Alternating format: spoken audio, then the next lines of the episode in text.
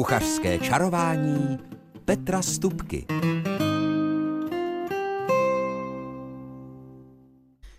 Dobrý den a dobrou chuť vám přeje Petr Stupka a to znamená, že začíná pořad, který je o jídle a o jeho přípravě samozřejmě také. A tentokrát bude mít trošku jiný řád, protože já jsem minulém týdnu bděl a tedy i spal, ale prostě byl jsem sedm, týdn, sedm dnů, tedy jeden týden ve Francii. A Francie ať to berem, jak to berem, a opět jsem se o tom přesvědčil, je opravdu takovou, takovou eh, velikou pokladnicí na téma gastronomie. A já jsem si pečlivě všechno, co jsem snědl, co jsem i e, zahlédl nebo k čemu přivonil, jsem si všechno zapisoval do deníčku, protože e, v něm nemám zápisy, že jsme zrovna ušli 12 kilometrů lesem, ale mám tam třeba zápis o tom, jak se připravuje tradiční sladkost e, zvaná Ruse na jihu Francie. A nejenom o ní bude tedy dneska řeč. Tak dobrou chuť a dobrou pohodu u vás. Kuchařském čarování se se mnou teď vydejte eh, po stopách eh, mé cesty s dcerou. Jsme absolvovali eh, sedmidenní pouť Francií. No ne, doslova do písmene pouť. My jsme sice byli trošku po stopách té slavné poutě do Compostela, Santiago de Compostela, ale jezdili, popojížděli jsme samozřejmě z místa na místo autem, protože na pouť po té jižní Francii bychom potřebovali opravdu delší čas než jeden týden. Nicméně začínali jsme v Toulouse, kam doletělo letadlo a my hned první cestu jsme směřovali do středu města, protože jsem věděl od mého kamaráda, že ve středu města jsou, je jedna velká a další menší tržnice ale jsou to pevné stavby, není to jen takový trh, jako máme třeba my tady občas na piaristáku, to je stálá tržnice, velký, vel, obrovská hala to vlastně je. A v té hale jsou napevno zabudované obchůdky, a to už jenom tam vejít znamená, že dostanete hlad, protože hned ten první eh, stáneček nebo ten krámeček měl obrovskou eh, chlazenou vitrínu a v ní já jsem to schválně spočítal, 12 druhů různých salátů. A teď si, co si vyberete, když se tam nabízí maso z langustíny, eh, smíchané s mangem, s cibulí, s mátou, vedle těstovinový salát, kde byly nějaké mušličky nebo vongole, škeble, jak řekneme lidově, a vedle zase třeba artičoky s paprikou a rajčaty. A eh, o kousek dál zase taková, taková směs vlastně uzenin s okurčičkami a s cibulí a tak a tak dál a dál bych mohl, mohl pojmenovávat. Tak nakonec to první jmenované, to eh, ty mango, které bylo s cibulí, a jak jsem posléze zjistil z kousíčky nasekané máty a v tom tedy bylo maso eh, z langustín, to jsou takové, no řekněme krevety, aby jsme to nemuseli, eh, abych to tady složitě v rádiu nepopisoval. Takže takovýhle salát s kouskem bagety byl můj takový francouzský předkrm, starter, jak se také občas říká.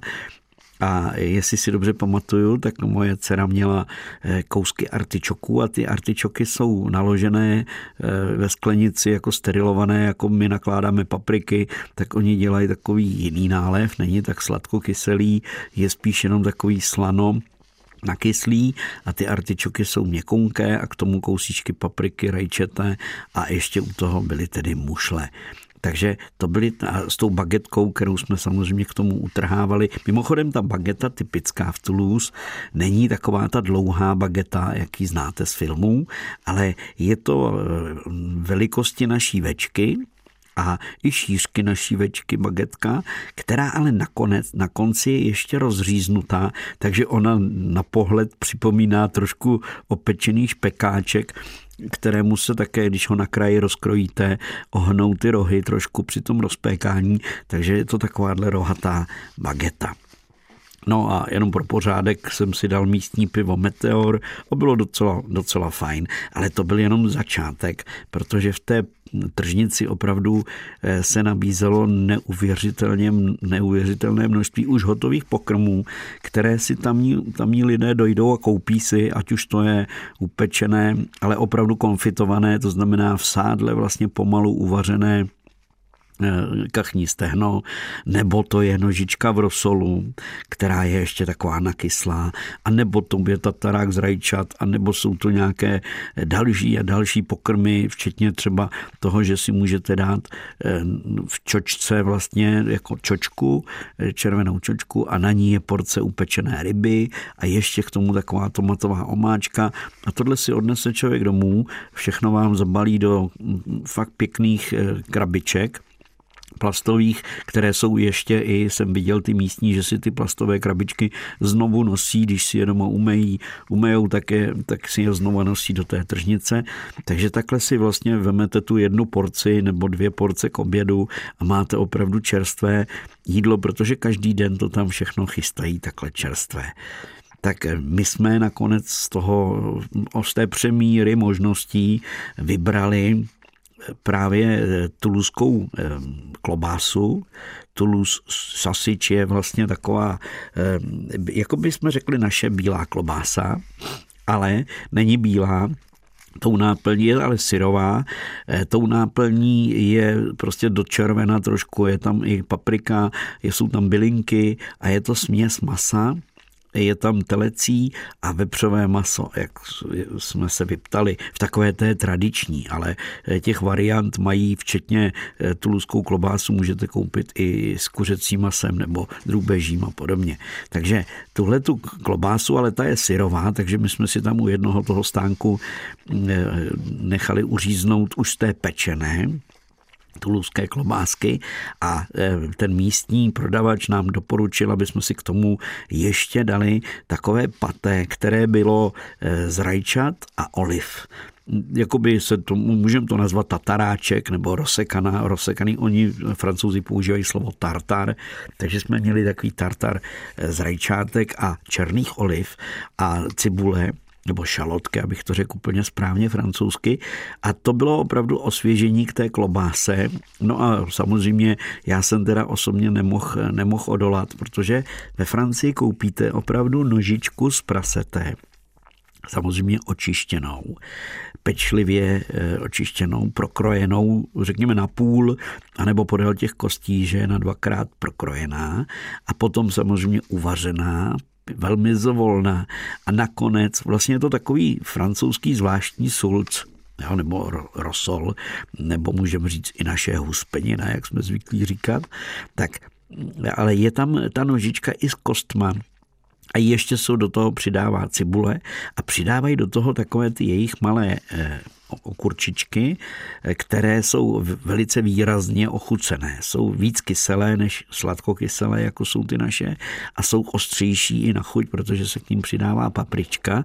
Takže tyhle nadrobno nakrájené okurčičky jsou i v tom rosolu, který si koupíte s tou nožičkou.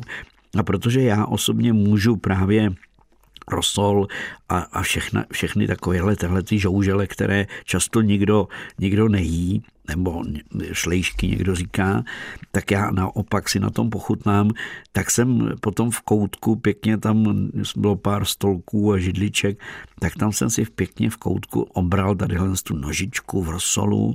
A ono to ještě bylo přelité takovou vinegret omáčkou, která eh, je, je to olej, ocet a hořčice. Takže takovouhle horčičnou omáčkou.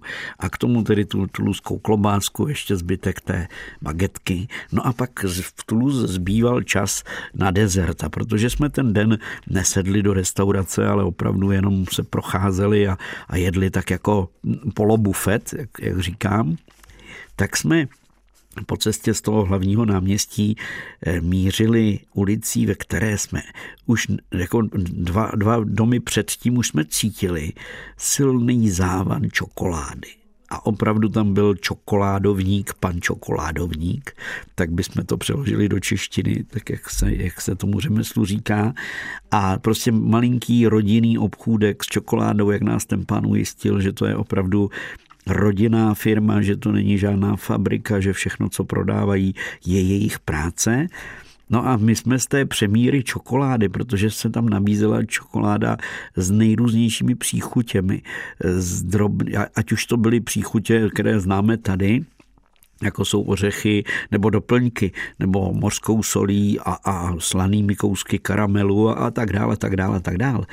Tak my jsme zvolili čokoládu, eh, abych to řekl správně, ona to už nebyla čokoláda, byla to takzvané ganáš, Ganáš je čokoláda, která eh, třeba z 90% hořké čokolády, to zrovna tu, kterou jsme si mi dali, byla z 90% eh, silné hořké čokolády. A taková čokoláda je úplně tvrdá.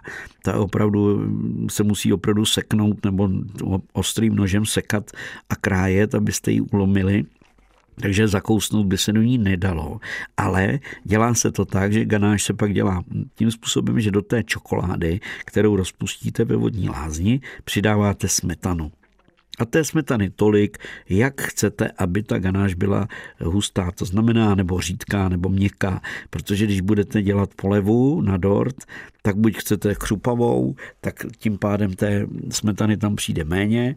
A pokud chcete mít takovou tu měkonkou, tak ji tam přijde samozřejmě víc. A my jsme si koupili ganáš v podobě takové tyčinky, která se do papírku vzala a úplně takhle se jednoduše snědla, ale ta příchuť byla fialková protože pro Toulouse jsou fialky jeden ze symbolů a krom toho, že jsou eh, vyobrazeny na různých předmětech, které si můžete v Toulouse koupit na památku, tak ty fialky se aktivně používají i v gastronomii, nejenom eh, do čokolády, jak jsme je měli my, a ta příchuť byla famózní s tou hořkou čokoládou, minimálně sladkou, tak Stejně tak se tam vyrábí bombonky, fialky, které možná znáte z poutí, tak jak si na ně já vzpomínám. A řeknu vám, že tyhle ty fialky z Toulouse, ty bombonky, ty jsme si samozřejmě také koupili, také jsme je ochutnali, jsou úplně opravdu doslova a do písmene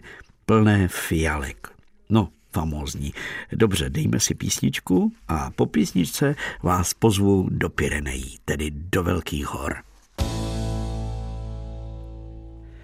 Tak eh, my jsme se prýma měli, přesně tak, jak se zpívalo v písničce s mojí dcerou, když jsme se toulali po jižní Francii a slíbil jsem vám malou výpravu nebo malé malou ochutnávku Pyrenejí. To jsou obrovité hory na, na jihu Anglie, vlastně oddělují, nebo je to takový předěl mezi Španělskem a Francií? A my jsme do těch Pyrenejí tedy vyrazili na jeden, jeden den, takový malý výlet na místo, které je malebné, protože tam do, v takovém půlkruhu stéká několik vodopádků, tak eh, ty dámy, u kterých jsme bydleli, nám tohleto místo doporučili, jako, že to stojí za to to všechno vidět, tak samozřejmě, že jsme to viděli, že jsme vystoupali do výše až 1800 metrů nad mořem, Nicméně eh, to vám nebudu líčit, ale budu vám líčit, eh, že jsme si v těch Pyrenejích eh, dali nejprve takovou svačinku v podobě kyše.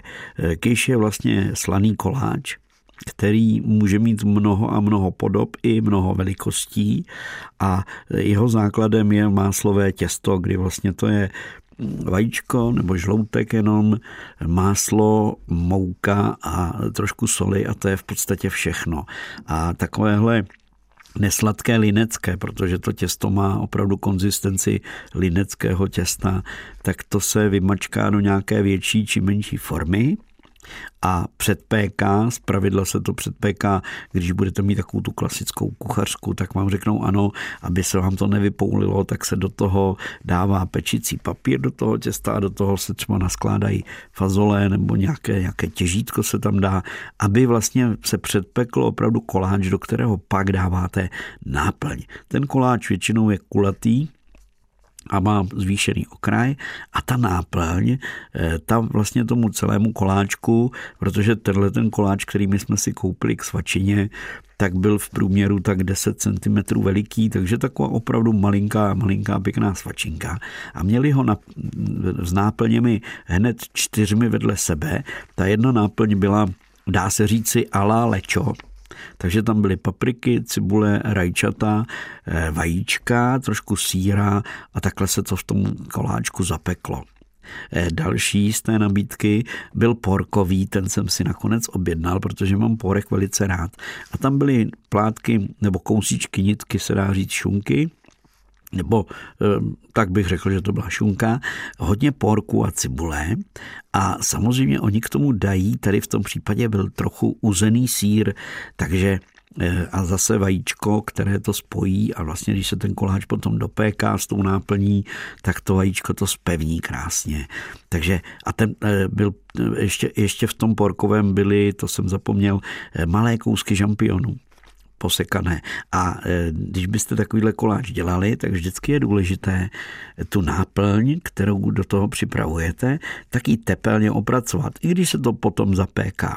Ale kdybyste tam dali syrovou cibuli nebo ten syrový porek, tady v tom případě i ty žampiony syrové, tak by se to při tom zapékání tak dobře, tak dobře prostě nepropeklo a e, zůstalo by to vrzavé, tvrdé a zároveň i chuťově slabší.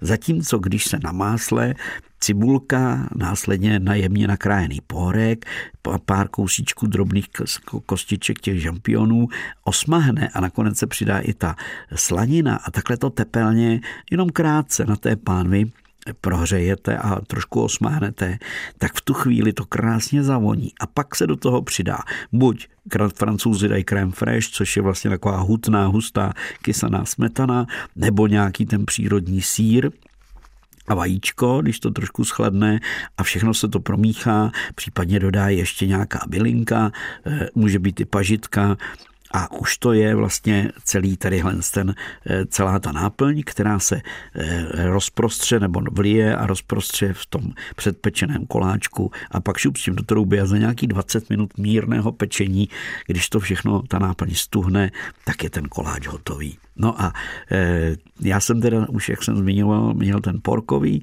a další tam měli takový ala pizza, že tam eh, jako chuťově prostě, aby se to dovedli představit, tak tam byla hodně, hodně toho rajčatového protlaku a nějaká mozzarelka a nějaký salámek italský nebo španělský, chorizo mám dojem, že to bylo.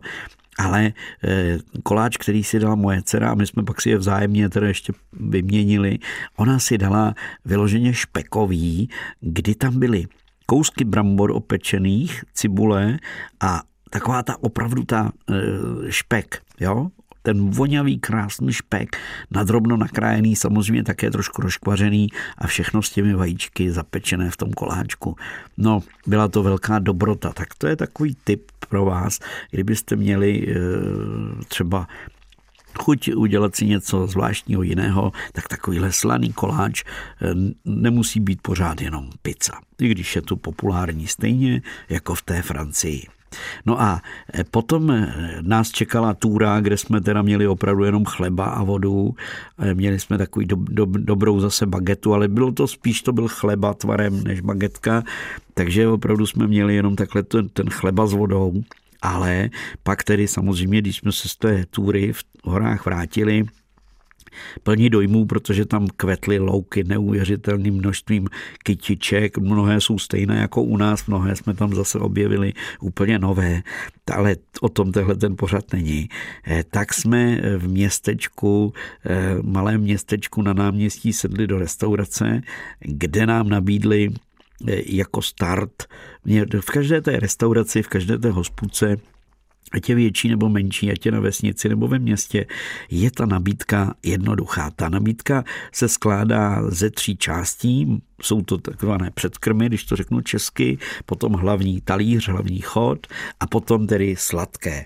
A třeba tahle hospoda, ve které jsme, nebo restaurace, ve které jsme byli, měla čtyři pět a tři, eh, to znamená čtyři předkrmy nabízela, pět hlavních chodů a tři sladkosti No a na vás je, a ta nabídka denní vypadá jako, jak se říká, meníčko, takže to, je, to vypadá tak, že vy si můžete vybrat buď předkrm a hlavní chod, nebo hlavní chod a dezert, anebo tedy samozřejmě všechno dohromady, všechny tři ty chody, ale z pravidla i my jsme to s dcerou řešili, takže jsme si dali jeden předkrm, dva hlavní chody a jen, jeden desert a společně jsme všechno ochutnali a byli jsme na jedné, na jedení. Takže tady tentokrát, protože jsme tam byli v čase už téměř na konci obědů, to je další taková, takový zvyk ve Francii, tam jsou obědy prostě do půl třetí třeba, nebo do dvou, nebo do tří nejpozději a pak konec a pak ta restaurace nemá nic eh, k jídlu jiného než něco sladkého ke kafi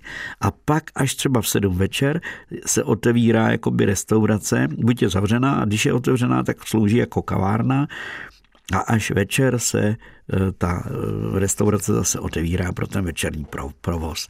To je jen tak pro zajímavost. Ale teď, abych to doříkal, takže ta my jsme měli tedy vepřovou paštiku, eh, ardoa paté a ta, byla, ta se vyznačovala tím, že byla velice eh, přírodní, Jo, bylo to, byly tam větší kousky masa v tom, i větší kousky jater a taková hrubá, opravdu, opravdu taková, jak se říká dneska, rustikální paštika.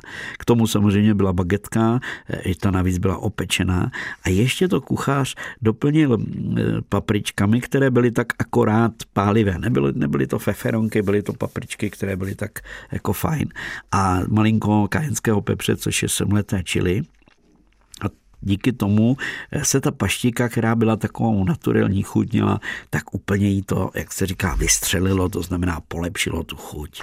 No a potom už nás čekal eh, hlavní chod eh, a to byl konfit kanard, eh, Kanard je kachna, konfit znamená, že to kachní stehno, protože když je to napsáno takto konfit kanard, tak to znamená, že, si dost, že dostanete kachní stehno, které je pomalonku vařené Eh, spíš než pečené, pečené až na konci tuku, v kachním nebo husím sádle, tady v tom případě to bylo kachní sádlo, a které tadyhle ten konfit kanát podávali na bramborové kaši, výborné máslové bramborové kaši a k tomu ještě tedy eh, misku se salátem. Takže žádné eh, kachna, knedlík zelí, ale takhle zlehka a ta kaše byla vynikající, samozřejmě trošku té šťávičky, no bylo to famózní. No a potom, potom eh, následoval sladký chod, a my jsme dcerou tedy to tam nevydrželi, protože ty, ta nabídka toho sladkého byla tak báječná, že jsme si dali, e, dcera si dala citronový koláček, e, který byl.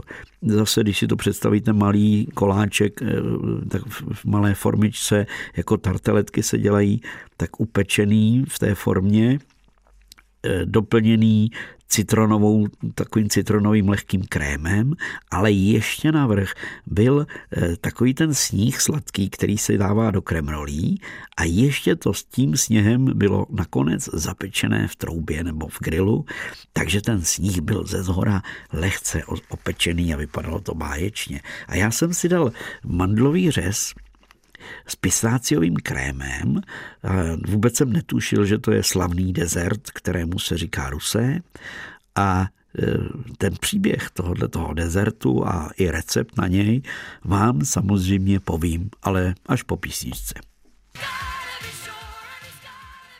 kuchařském čarování. Dnes máme takovou francouzskou inspiraci a věřím, že třeba vás osloví sladkost, která je tradiční, o které jsem před písničkou mluvil, která se nazývá Rusé a zpravidla ji tam připravují ve dvou variantách. A jedna je, že uvnitř krém, který je také z karamelizovaných oříšků, a nebo tedy lískových oříšků, abych to řekl úplně správně, a nebo se to dělá, ta náplně zelenavá a je z pistáciové, z pistáciových oříšků.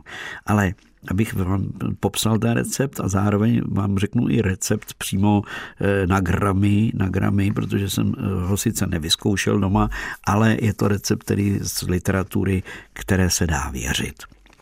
Takže eh, jenom k historii tohohle toho moučníku řeknu to, že eh, to bylo v 18. století, kdy se konala velká slavnost právě v té jižní Francii, A byli tam pozváni, pozváni samozřejmě státníci, ale tenkrát to bylo víc králů a, a princů, včetně tedy ruského cara. A ten ruský car byl asi nejvýznamnější osobností téhle hostiny, pro kterou ten místní cukrář měl vymyslet nějakou speciál, specialitu, něco úplně nového, nevýdaného.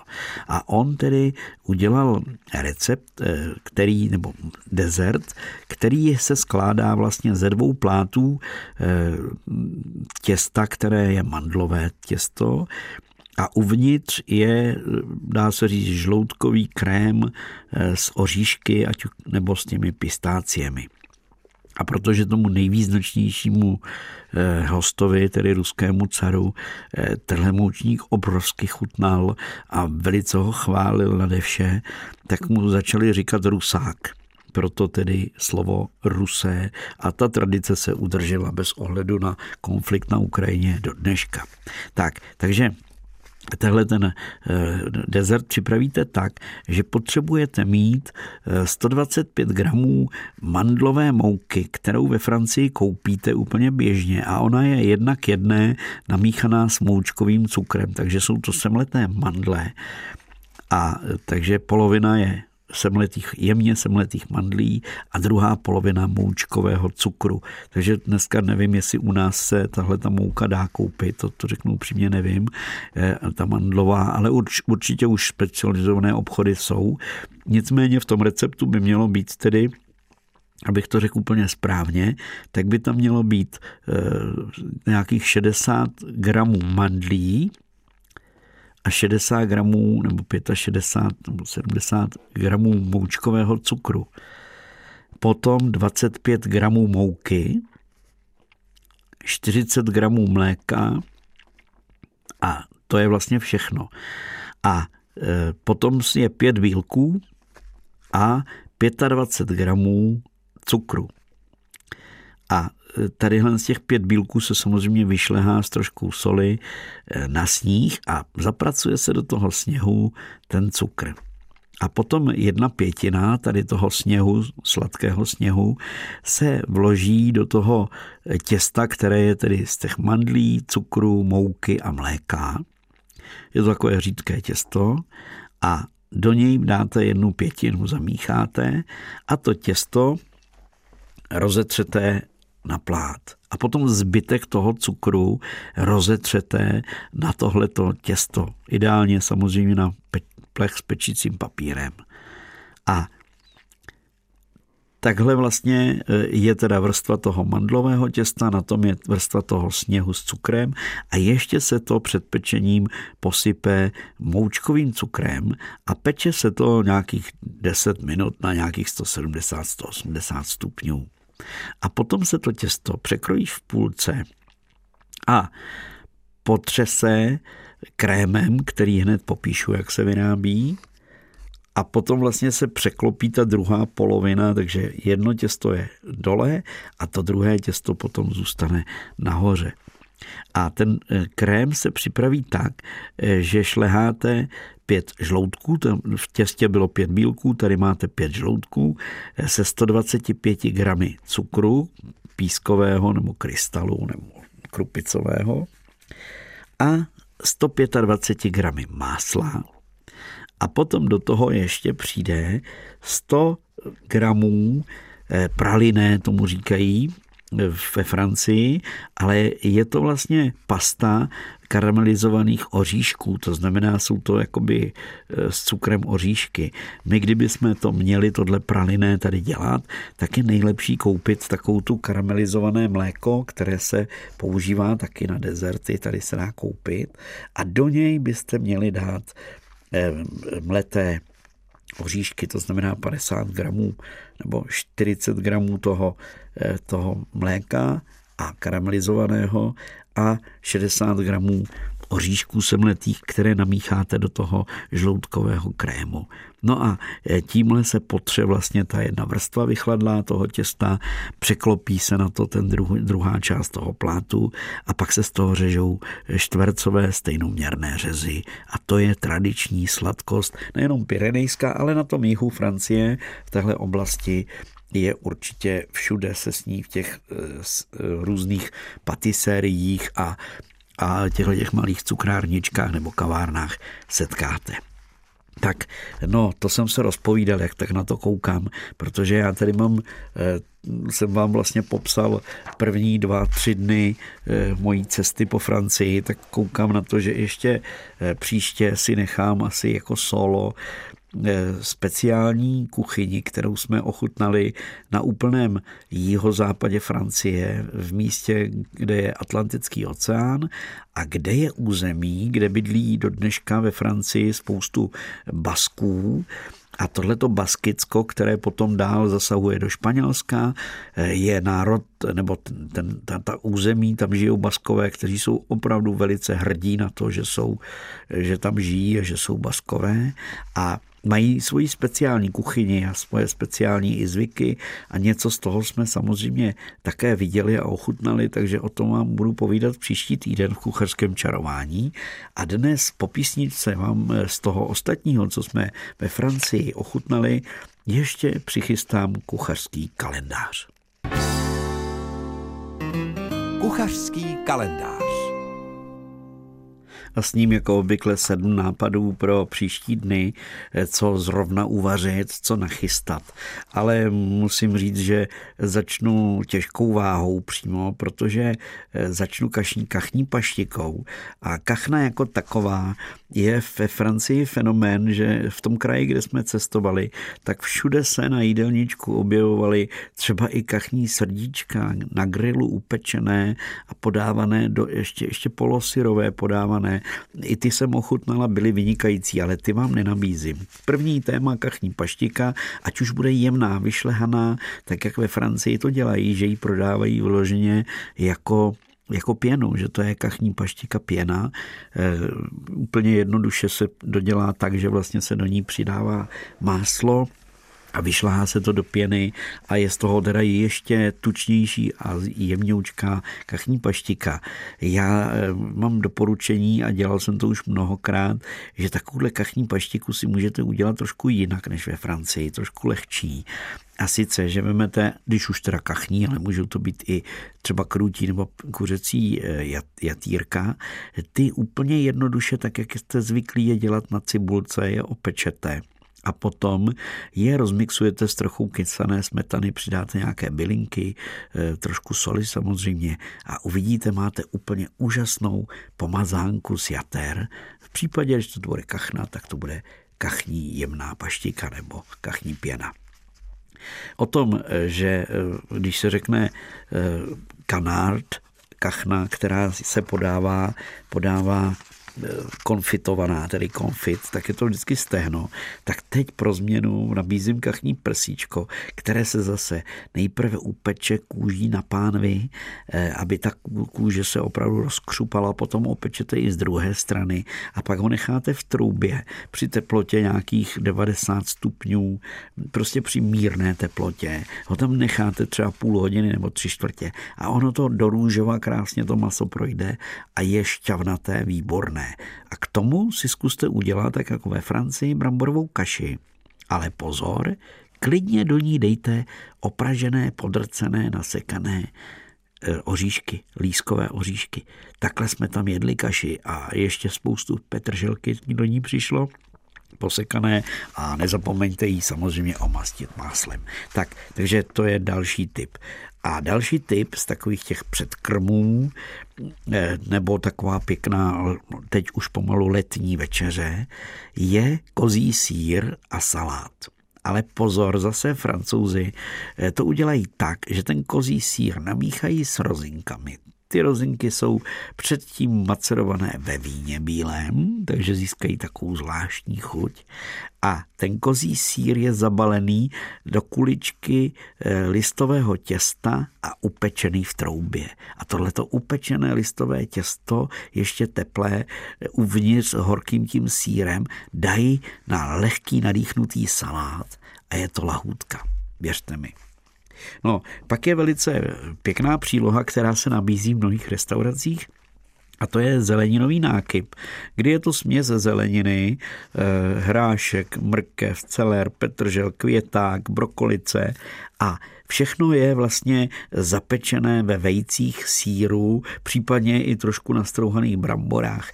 A vznikne z toho taková, takový upečený plát na plechu, který se peče při nízké teplotě, nebo se také vaří, když máte troubu, která do, do, umí páru, tak se to dělá i v páře. A takže to není vypečené, přepečené, ale opravdu jen takové stužené. A tenhle ten nákyp se dá samozřejmě podávat i samotný, anebo k něčemu eh, zajímavému jako příloha. No a smaženou rybu, takové drobné kousky bílé tresky, eh, osmažené vlastně v trojobalu, bychom řekli, jak, jako u nás, akorát ten trojobal nebyl z rohlíkové strouhanky, ta strouhanka byla z baget, jenom z těch okrajů baget, těch tmavých baget, té tmavé části bagety. A k tomu eh, byla podávaná kyňa, což jsou malá semínka uvařená, ale mohla by to být i rýže. A ještě hrášková majonéza. Opravdu do majonézy byly rozmixován, byl rozmixován jenom čerstvý zelený hrášek. A bylo to vynikající, zajímavé. A trošku citronu samozřejmě, aby ta majonéza nebyla nudná. No a co je velice populární ve Francii, často i ke snídani, jsem zjistil, je, nebo v té jižní části Francie, abych to trošku uplacíroval, tak je toast. Jsou to vlastně dva plátky toustového chleba, ať už světlého nebo tmavého, ve kterých je uvnitř sír a plátek šunky třeba a navrch sír a hodně síra nastrouhaného a ten toast se takhle celý vlastně upeče v troubě, nebo rozpeče v troubě, abych to řekl správně. A je to opravdu vynikající, když to máte teploučké na talíři, teď se vám z toho tahnou takové ty sírové nitě, je to prostě paláda. No a na závěr eh, něco sladkého, co říkáte, a nic složitého.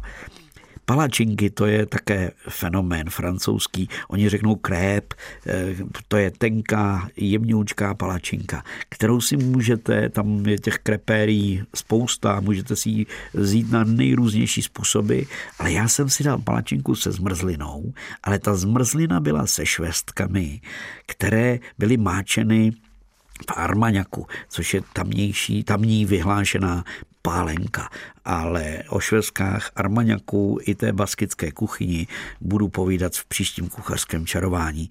Pro dnešek už se jen a jen rozloučím a popřeju vám eh, stejně společně s kolegou eh, Honzou Simotou, který ovládal rozhlasovou techniku, abyste měli nejenom na talíři v těch příštích dnech všechno dobré a prosluněné září slunce. Naslyšenou za týden se těší kuchařský čaroděj Petr Stupka.